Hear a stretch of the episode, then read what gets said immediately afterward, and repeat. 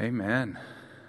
Well, thank you, worship team. That was wonderful. Uh, it was great to be in the house of the Lord singing together uh, about our great Savior. And uh, welcome, all of you who are here in the room. Welcome to those of you who are online. We're so glad that you are setting apart this time uh, to connect with God, to connect with each other, and to worship Him together. I got to tell you that uh, that little video, um, we call that a sermon bumper video, uh, really highlights the value of God's Word and everything that it is to us and everything that's available to us when we spend time with it. But just like so many things in our life, the, the value comes from the time that we spend in it. It doesn't just owning a Bible doesn't bring all those things into your life. It's the time that you spend in God's Word that unlocks all of that. And uh, it's, it's something we're talking about here at the beginning of the year because the lack of Bible engagement is plaguing the church. It's plaguing Christianity as a whole. So many people that would raise their hand and say, Yes, I'm a Christian, aren't spending time in God's Word on a regular basis. And it shows. And, and most people spend more time on social media and newspapers and blogs than they do in the Word of God. And we see the evidence of that in our culture, we see it in our daily lives, and, and we trade all the things that that video just held up that God's Word makes available to us. We trade all of those for anxiety and fear and regret and despair and sin and the guilt that follows it and the shame that follows it. And we set aside this perfect gift that God gives us and we exchange it for something else. And so, uh, since I got here, I've talked about reading your Bible and encouraging people to read their Bibles, encouraging people to be in the Word on a regular basis. Uh, I wanted to start this year again with that emphasis and with that encouragement um, for a number of reasons. One, you know, it's a new page in the calendar, it's a new page in life in a lot of ways. Uh, many of us are very, very happy to say goodbye to 2020 and to welcome in 2021. But I can tell you, 2021 will not be significantly better than 2020 if we don't do some things to make it better. And I wrote in our Friday update, which we sent out on Thursday because Friday was a national holiday, that if you get closer to Jesus in 2021 than you have ever been before, I got a pretty good feeling that's going to make 2021 the best year of your life. And that even though 2020 was a train wreck in so many ways, I know people that got closer to Jesus than they've ever been before and can honestly say that 2020 was the best year of their life because of that. And I don't want to minimize a global pandemic, and there have been lives lost, and there have been people who have said goodbye in our opinion, far too soon. So I'm not minimizing that, but I'm saying that in spite of that, if we get closer to Jesus than we've ever been before, then each year has the potential to be the best year of our life. And that's my hope and my prayer for you. And uh, when we talk about engaging Scripture, there's a reason that I talk so much about that because there's actually a lot of research that shows just how profound regular Bible engagement is in the life of a believer. And I've shown this video at least once before. If you've never seen it, this should probably blow your mind. If you've seen it before, you'll kind of nod, say, oh, yeah. And then you'll be reminded and you'll think, gosh, that's pretty powerful. That's pretty profound. So, we're going to show a video uh, from the Center for Bible Engagement. Um, it, it's the results of, of some research that was done uh, that's really quite profound. I won't keep talking about it. I'll let you watch it and then we'll, we'll talk about it afterwards. But uh, go ahead and play the video. There was a recent study by the Center for Bible Engagement where they pulled 40,000 uh, uh, general population in the U.S. from 8 to 80, and they just wanted to see how we are engaging with Scripture. Right. And they discovered something that actually became kind of the profound discovery of the entire study. It, they weren't even looking for this, and this is kind of became the highlight of the study. Right. Um, when we're in the scripture one time a week, and that could be church on Sunday, that's pastor saying you open your Bible, we hear the message, one time a week had negligible effect on some key areas of your life. So I'm going to spell that out more here in a moment. Two times a week, negligible effect. Now, at three times a week, there was a blip on the map, like there was a heartbeat. Something happened, again, a heartbeat. Okay. But here was the profound discovery When we're in the scripture four times a week, it literally spikes off the chart. You would expect that it'd be one, two, th- I mean, there'd be a gradual incline Right. on the effect and impact that would have in your life, but it was literally one, two, three, four, something radically happens. Okay, you got my curiosity. To this what, extent. What kind of behavior is being affected? Feeling lonely drops 30%. Wow. Ang- With four times a week in the four Bible. times a week in the Bible. Okay. Anger issues drop 32%. Uh, bitterness in relationships, marriage, a relationship with your kids, and so on, drops 40%. Alcoholism drops 57%. Feeling spiritually stagnant. You know, if there was one area when I'm talking with people that that they'll be honest about is they just feel spiritually stagnant. Ask them the question, how much time are you spending in scripture? If they're in the scripture 4 times a week or more, it drops 60%. Wow. Viewing pornography drops 61%. That's very important. Now, on a flip positive side, sharing your faith Wow. jumps 200% Wow. because you have a confidence in God's word. And then discipling others jumps 230%. That's that's amazing right there. So you kind of see what I'm talking about. And the thing that, that stood out to me the most from that study, that video, and the research was this line on this slide. And you can go to this website and you can research. There's papers that have been written, like scientific, psychological papers. You won't be able to read that, but I'll read it to you. Uh, the part that's underlined says the lives of Christians who do not engage the Bible most days of the week, four or more, are statistically the same as those of non believers. So they polled all these people are you a believer? Are you not a believer? What's the presence of these things in your life? And people that aren't in the Word at least four times a week, four days a week, the majority of the week, there's almost no statistical difference. It's negligible. And yet, I know that there are so many people that identify as Christians but don't spend time in God's Word on a regular basis. And they wonder, why don't I have the experience that, that, that I read about in the Bible? Why don't I hear God speaking to me? Why, why, why? And I often ask that same question if that's the, the conversation I'm having. How much time do you spend in the Word? And what, what, is, what does that look like for you? Because oftentimes I say, well, you know, I'm in a Bible study, or I, I go to that occasionally, or I do this, or I do that. But I like the, the term Bible engagement. Are you really engaging Scripture? I'll ask. And they say, well, no, what does that look like? And I said, well, yeah, it's good to read it. It's even better if you fully engage in what you're reading. And the best tool that I have found, and I've been talking about this for a little over a year now, is this banding together journal. And I see some people smiling because they're doing it, and they've been doing it for a while, and they've thanked me for it. Um, but this journal, and we even got them now with Linwood's logo on them, so you don't forget that you go to Linwood um, if you get one of these, which is cool. Um, this is a phenomenal tool. It's got a Bible reading plan that takes you through the New Testament and a fourth of the Old Testament every year. So every year you're reading the New Testament, every four years you're reading the Old Testament. And that in itself is pretty stinking cool. But it doesn't stop there. It goes to a journal, and this is sort of the heartbeat of it. It's a journal where you can write out the date, the title, if you want to title it, and the scripture that you're focusing on. So each day you read your chapter or two of scripture, and you can literally do it in five minutes most days. And then you ask the Holy Spirit to speak to you through something that you read, and you focus on one or two or three verses. And yeah, that's what you start with. And there's an acronym, SOAP, S O A P. SOAP stands for Scripture, Observation, Application, Prayer.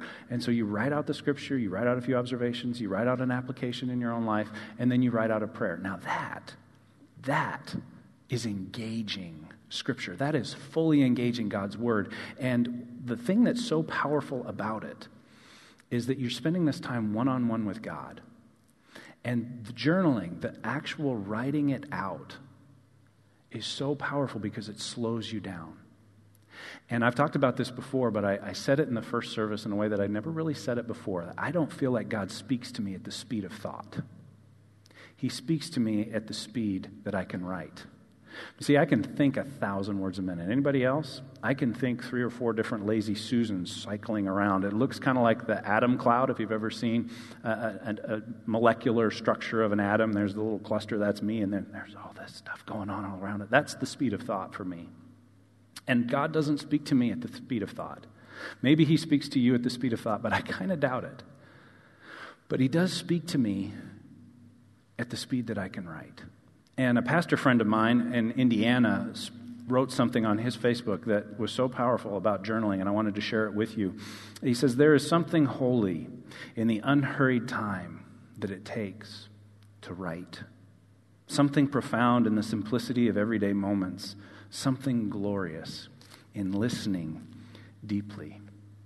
Now, people used to write a lot more, pen in hand, paper in front of them as we've become more and more digital, we write with our thumbs and we write with our fingertips on a keyboard uh, far more than we write with a pen in our hand. But I want to encourage you to make this a daily practice, minimum four times a week. Make this a practice in your life and see what happens. I don't know if you're in the habit of giving gifts at Christmas. Most people are. Maybe you got something you really like. Every now and then I meet somebody that gives themselves a gift at Christmas. You know, they actually go out and buy it and wrap it up and put it under the tree, and it's a gift to themselves. I don't know if you do that. I don't do that. I won't comment on the sanity of doing that.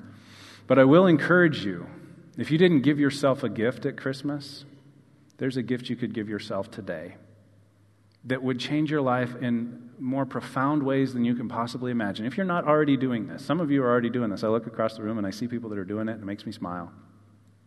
And I, I want to encourage you if you're not spending time in God's Word every day, engaging it, slowing down and writing about it, writing the scripture out, writing the observations out. I'll model that in a few minutes uh, with one of my own journal writings, but I want to encourage you to do that. And I want to encourage you to just start.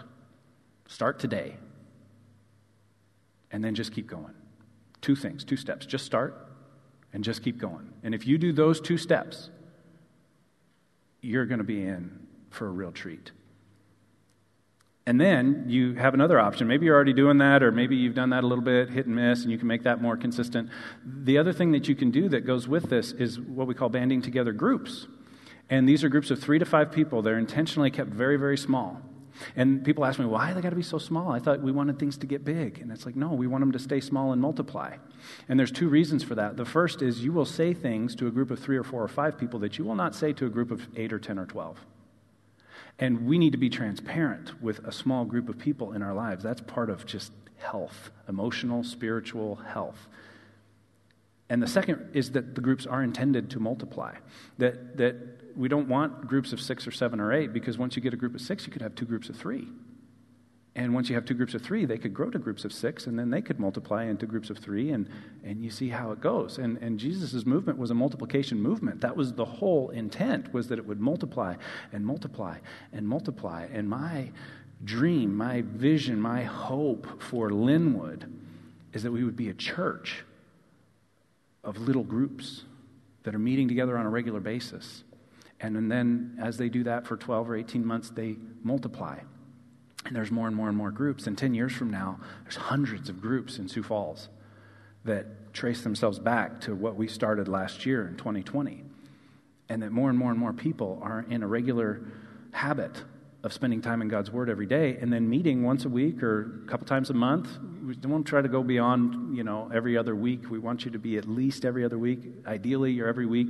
You meet for 60 to 90 minutes, and the, the, the journal actually has the outline for your, your meeting. You don't have to buy a DVD curriculum. You don't have to hook up a TV. You just share what God said to you in your journals.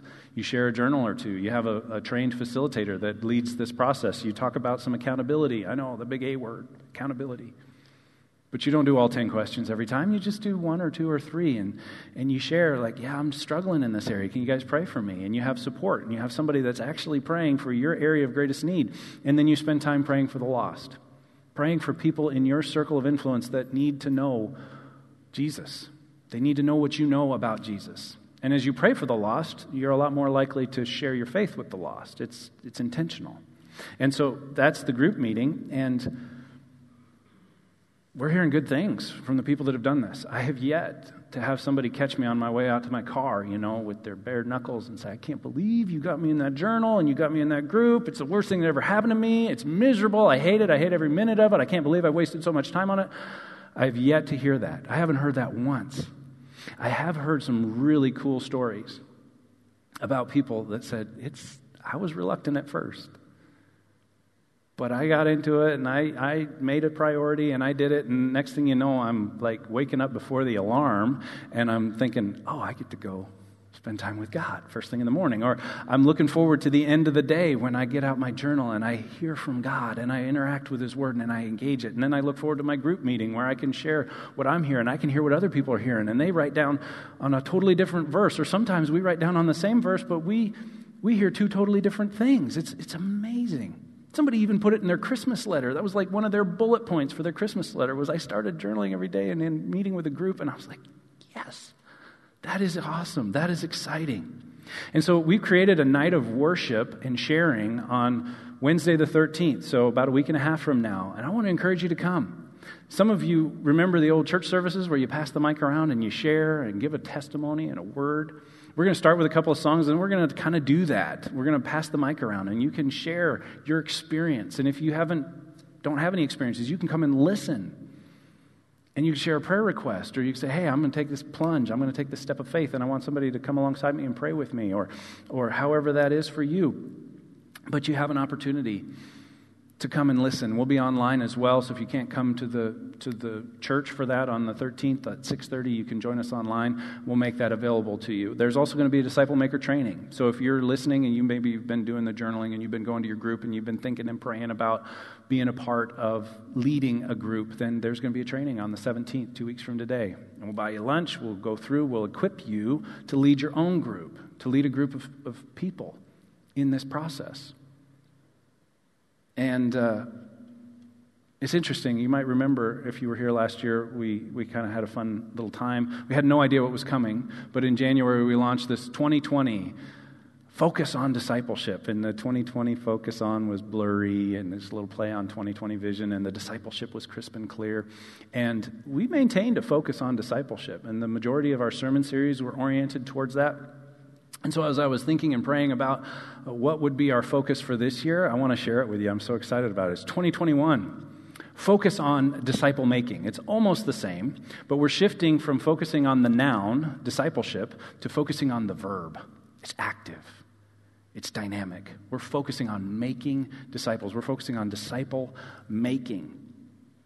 And there's a website that you can go to that's unique to Linwood. It's, it's tinyurl.com slash Linwood Discipleship. You go to that website, it's a form that you fill out. You let us know how we can help you take the next step in this. Maybe it's helping you find a group. Maybe it's helping you lead a group. Maybe it's a lot of different things. But there's four or five different options there, and that will help us to know how to help you, and you'll get one on one attention with this. And so, as we focus on disciple making this year, as we focus on the action of making disciples, we got to know what a disciple is. We got to know what discipleship is. It's kind of this big church word that's easy to get lost in. And we have to know what disciple making is. So, the best definition I've ever heard of discipleship, and I've shared it before, it's Dallas Willard's definition, which says that it's learning to live my life as Jesus would if he were me. That's what discipleship is. And there have been whole books and papers written on this idea of discipleship, but at the boil it all down, it's learning to live my life as Jesus would if he were me. That's what discipleship is. And so, if Jesus was the pastor of Linwood Wesleyan Church, married to Heather, father to four boys, and all the different relationships that I have and the different roles and responsibilities that I have, discipleship is learning how Jesus would live in those relationships, in those roles, if he were me. And so maybe you're a retired school teacher, or maybe you're a nurse, or maybe you're a lot of different things. Maybe you're not married. Maybe you're single. Maybe you're widowed. Maybe a lot of different things. But wherever you are, and whatever relationships you have, and whatever roles and responsibilities you have, discipleship is learning how to live as Jesus would if he were me. And this journaling has become an indispensable part of that. I brought all my journals up here. And this is kind of cool. So um, I'm not going to read them all to you, that would take a little too long. But I am going to tell you this represents 2009 to 2017, right here, this amount. That's journaling for me. And something amazing happened in April of 2017. In April of 2017, I became a page a day journaler. And so this is the next four months. I just sat down every day and I wrote a page. And I wasn't even connected to scripture at the time. This was just like I'm reading books, I'm reading, I'm trying to, I got a little off track and a little messed up going into that, got real depressed, just couldn't be happy, couldn't find God, couldn't hear God. I start writing every day, and it started to really change my life. And then I filled this one, so I went to this one, and then this one, and then that one, and this one, and this one. And at the beginning of last year, I started the banding together. So this is my first banding together journal from last year, back when it had the, just the plain cover. And I was like, well, I don't want to give up on journaling just thoughts and prayers, but I don't know if I always have time. So I made this the priority. Five, six, seven days a week, I'm in here. I'm spending time in God's Word. I read a chapter every day. Sometimes I don't have time to journal, and, and so that's okay. This isn't, this isn't legalism. This isn't like, oh, you're going to be extra careful if you didn't do your journal in the last 24 hours because you might be in trouble if you died. It's not like that at all. It's, it's time that you get to spend with your Heavenly Father, just sitting together, and He can speak to you.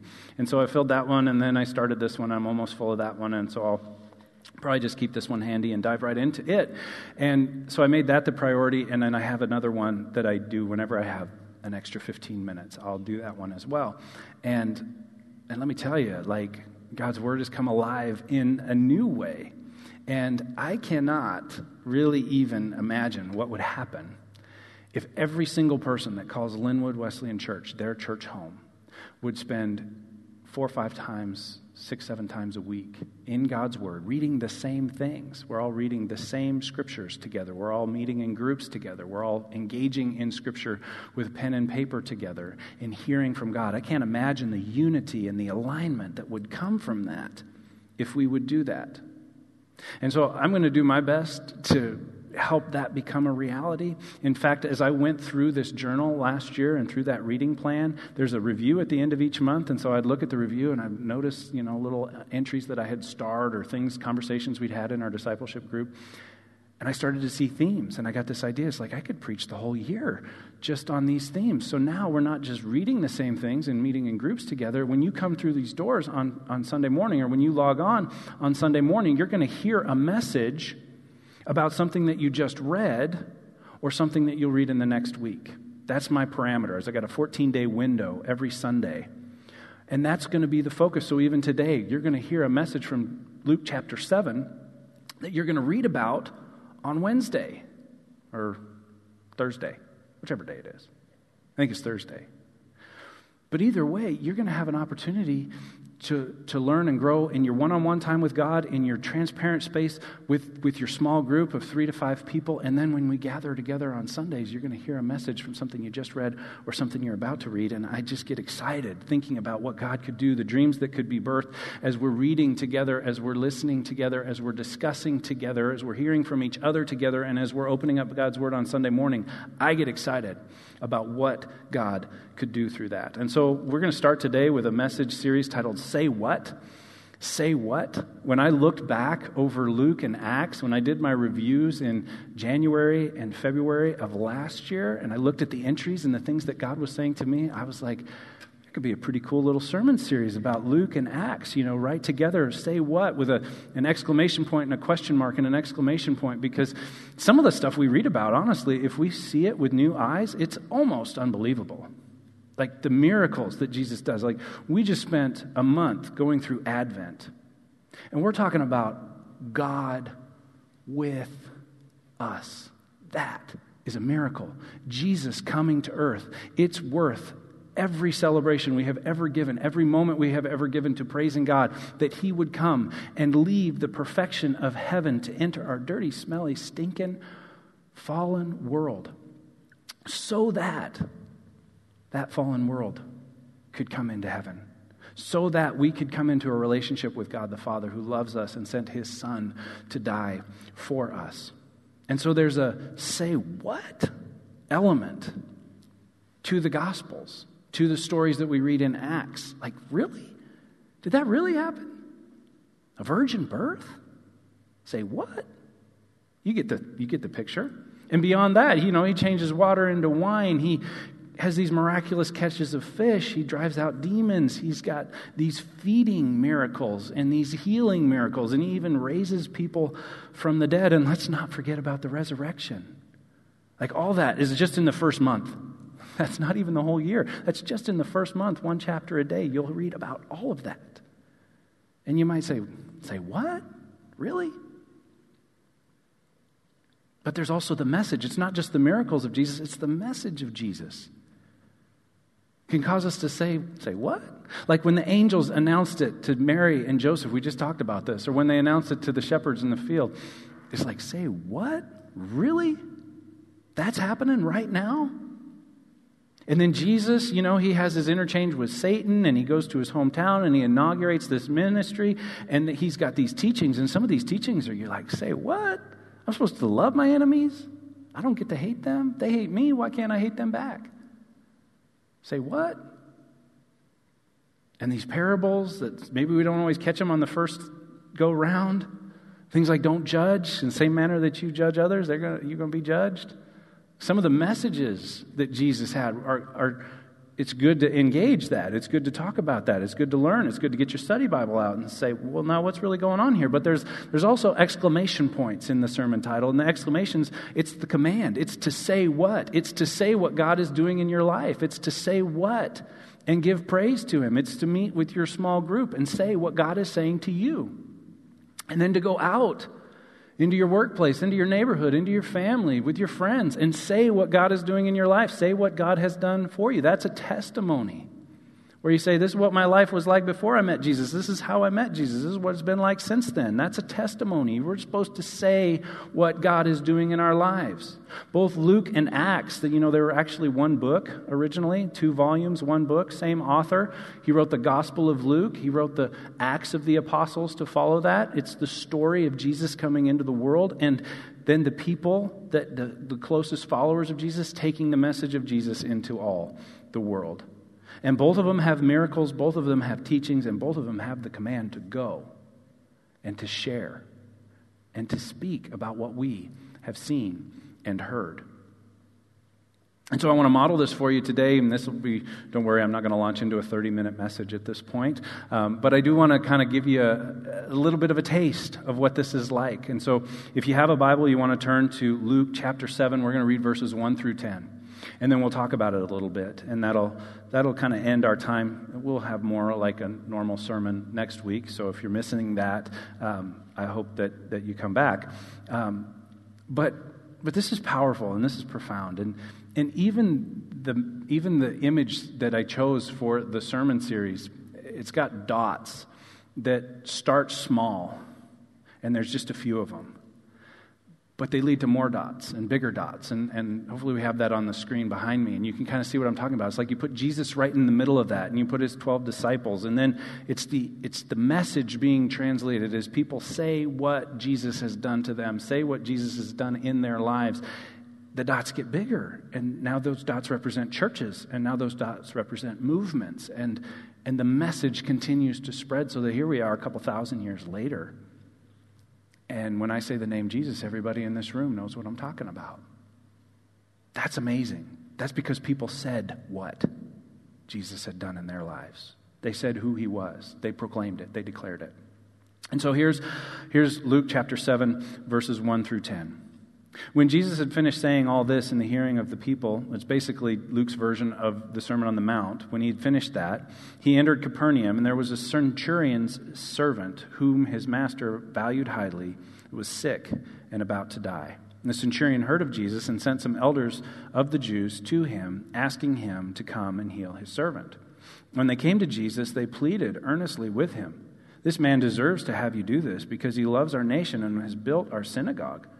So Jesus went with them. Now, interestingly enough, it's not like they convinced Jesus and he wasn't going to come. In fact, so there at the beginning of verse 6 is pretty obviously a mistranslation in the New International Version. Most of the translations translate that as and. And that word in the Greek language is almost always and. It's not like Jesus wasn't going to go and they said, well, he's worthy.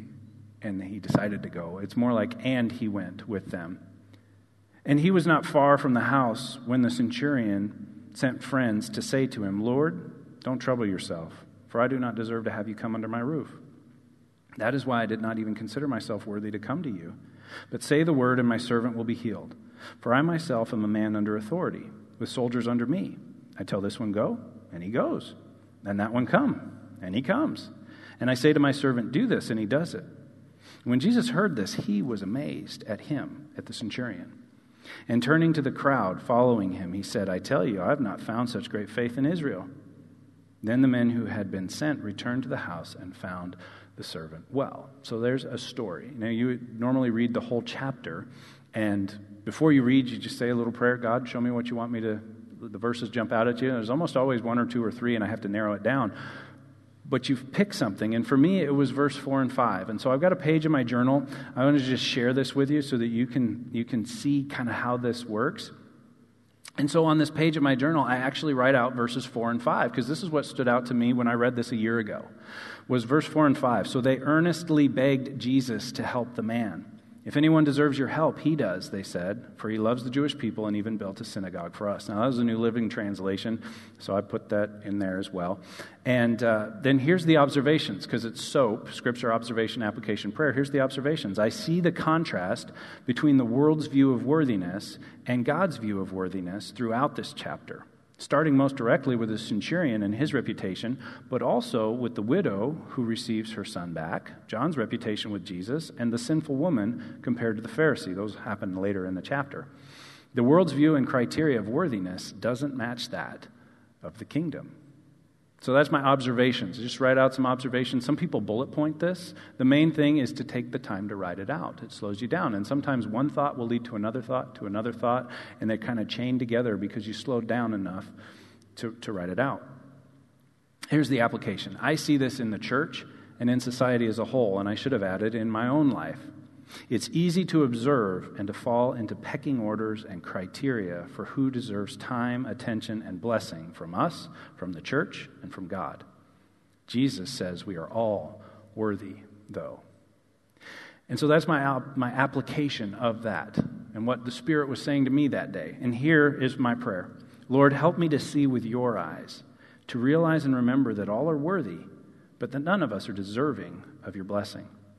Please help me to live this out, secure in my own worthiness, but also communicating others' inherent value to them in your name. So that took me about 10 minutes, maybe 15 minutes. You read the passage, you write out the passage, you write out some observations, you write out some applications, you write out a prayer. And there's power in writing it down because here I am a year later and I can remember that. I can use it for a devotional. I can share it with a friend. It's amazing how often somebody comes to mind and I'll take a picture and send it to them. Say, hey, I just thought this might be a blessing to you. You came to mind as I was doing this. And again, nobody has ever been angry about that. It's a great way to share God's word. And I had originally planned to preach on that. Like that line stuck in my mind well past when I wrote it down in the prayer that all are worthy, but none are deserving. Like we're all worthy of God's love because Jesus says we are. We're all worthy of receiving God's love, but we're not deserving of it. Not because I'm a pastor, I'm more deserving, or because your parents were this, or you do that, or you give there, or you serve here. Nothing makes us more deserving. Paul was crystal clear. It's by grace that you've been saved, through faith, lest any should boast. It's not of us, it's not of our works.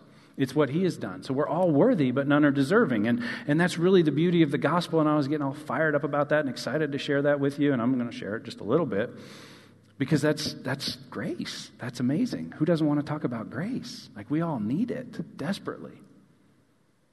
And none of us are more or less worthy than anybody else, and none of us are more or less deserving. We are all declared worthy by Jesus, and none of us are deserving of his blessing. And that's what I was planning to preach on. And yet, this week, as I was preparing for that, it was like verse 8 kept coming to mind. It's like, there's something there. That's the message. That's the sermon. There's something in verse 8. So I reviewed it a little bit more. And here's what stood out to me from verse 8 it's the centurion saying through his servant, For I myself am a man under authority, with soldiers under me. I tell this one, Go, and he goes, and that one, Come, and he comes. I say to this servant, Do this, and he does it.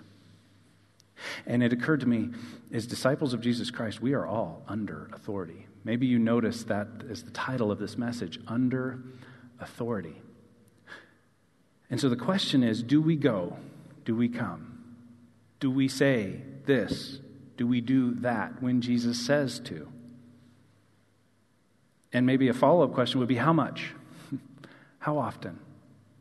How sincerely, how passionately do we do what Jesus says to do? Do we go where Jesus says to go? Do we say what Jesus says to say? How much? And then maybe a second follow up question would be Is it different than a year ago? Is it more often, more passionately, more sincerely than a year ago or five years ago? Is our answer to that question becoming more and more? Are we doing discipleship? Are we becoming who Jesus would be if he were me? Are we getting more and more in line? Because I got to be honest with you, I do this, and then sometimes I don't even make it to breakfast before I lose my mind and lose my temper and blow my top. And I'm like, well, Jesus wouldn't do that. Other days I make it to lunch. and, and I don't know why food is always involved. It's not. Sometimes I make it to traffic, right? And you're shaking your fist at some stranger that doesn't even know they cut you off. And you're like, Jesus would not be doing this. Sometimes I make it all the way to the end of the day, and my head hits the pillow, and I say, Praise the Lord. I don't think I took any hard left turns, Jesus. I think like we were close today. We, we made it through a whole day without me losing my mind. It's funny, he's never the issue. I'm always the issue. Then I start another 24 cycle. And wherever your 24 cycle is, maybe you're a morning person, maybe you're an evening person, maybe you're a lunchtime person. But every 24 hours, coming back, refreshing that relationship, spending that time. What do you want to say to me today? And I love the question at the bottom of the page How will I be different today because of what I have read? What's going to change in my life because of what I have read? And so, if your answer to that question is yes, I'm, I'm closer to Jesus than I was a year ago and five years ago, and when I met him, I'm closer, I'm, I'm on this track of, of narrowing that gap, then I would say, please come alongside somebody else and help them in that journey. That's disciple making. If you're learning to live how Jesus would if he were you, I guarantee you he would be making disciples. That was his number one priority. And that truth hit me square in the face it's like, yeah, I preach sermons and I lead groups and I lead the church and I do all these things, but am I spending time with a small group of people making disciples? And I know Jesus would if he were me. So I fixed that last year. And, and I want to encourage you to do the same to spend the time in his word, to spend the time in the journal, to get into a group. Because if you're not, then I just want to ask, why not? Like, what's holding you back? Spend some time with that. Engage that question. I'm not here to do guilt or shame. That's not how I work. That's not how He works. That's not how God works. That's not how His Word works. That's how His enemy works. But that's not how He works. So it's not about guilt or shame. It's about why not? What is getting in the way? Is there something that I can identify? Is it that I don't feel worthy? Do you realize that this centurion didn't just send a servant? He sent Jewish leaders to Jesus first. We don't meet the centurion in this account. He sends Jewish leaders to try to convince Jesus that the centurion is worth Jesus' time. I don't think he felt worthy. And then he sends a messenger to say, I'm not worthy for you to come under my house. Just say the word. Just say the word. He didn't feel like he was worthy. And I think sometimes people don't feel like they're worthy. Like, God doesn't want to spend time with me. Yes, he does. Yes, he does. He wants to spend time with you every single day through your word, through prayer, through journaling, through your group. He wants to spend time with you. Maybe it's the flip side. Maybe it's you feel too deserving. I don't need to do that. I'm covered by the blood. I don't need to spend time in His Word. I'm going to heaven when I die. What's all this all about? Why does He keep telling me to read my Bible? I don't want to read my Bible. It doesn't make sense to me. All these other excuses that we pile up. Maybe it's one of those two. I think for the majority of us, and I know it is the case in my life, it was just too busy, preoccupied, distracted, going too many directions. It was funny when I wrote that out, I, I was reminded of Duck Dynasty. Any Duck Dynasty fans? Anybody remember when Duck Dynasty was all the rage and it was all over the internet and it was all over TV? And there was an episode that I watched and it was Jace, one of the brothers, and they were doing a little interview and he's like, I think I think the other brother, one of the other brothers, had stopped hunting and fishing to put more em- emphasis on the, on the business. And he said, If you're too busy to go hunting and fishing, you're too busy. you know, and it was just that simple. And I remember at the time, and it came back to mind, it's like, if you're too busy for Bible reading and prayer, you're too busy. Like, you're too busy. And something's got to change. Something needs to be cut out of your life to put first things first.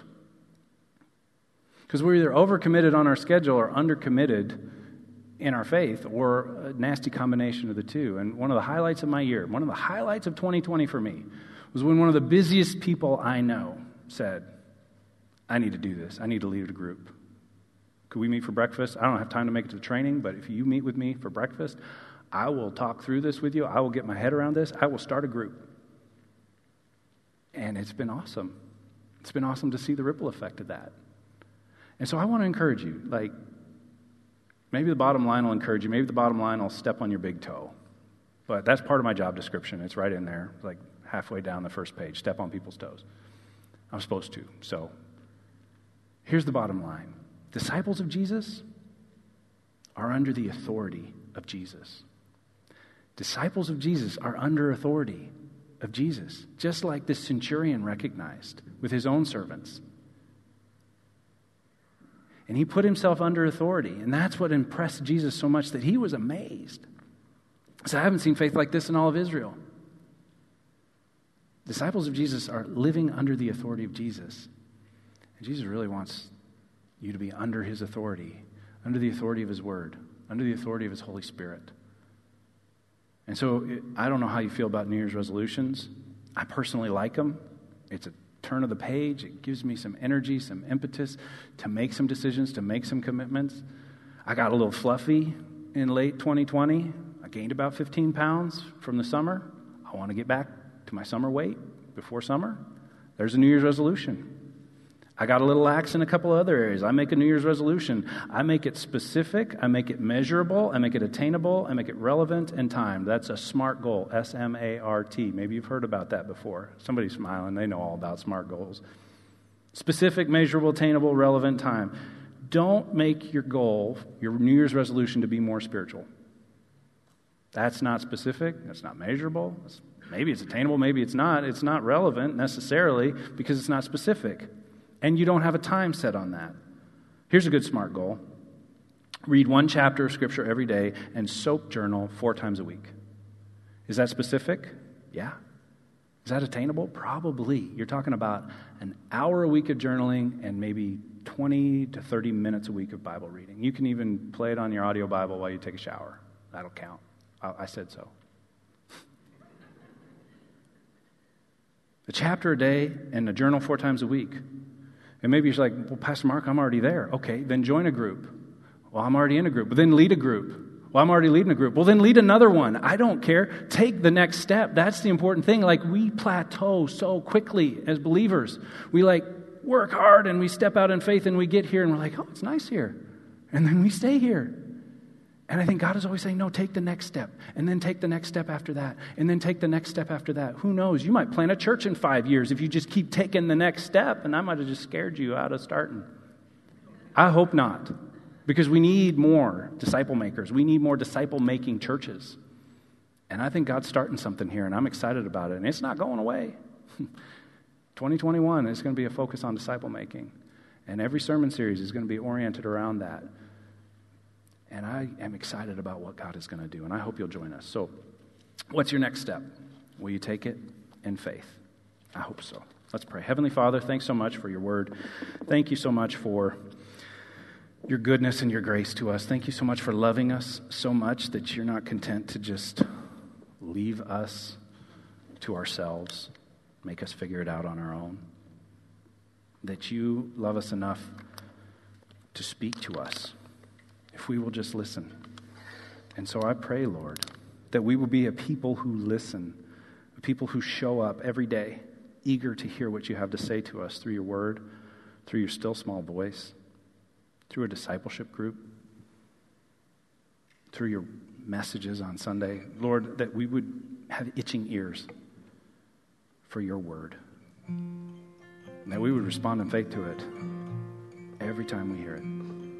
I pray for next steps to be taken right now, steps of faith. I pray that people will respond in faith to your spirit. And that you'll create something powerful and beautiful, world changing through simple acts of faith. It's in Jesus' name we pray. Amen.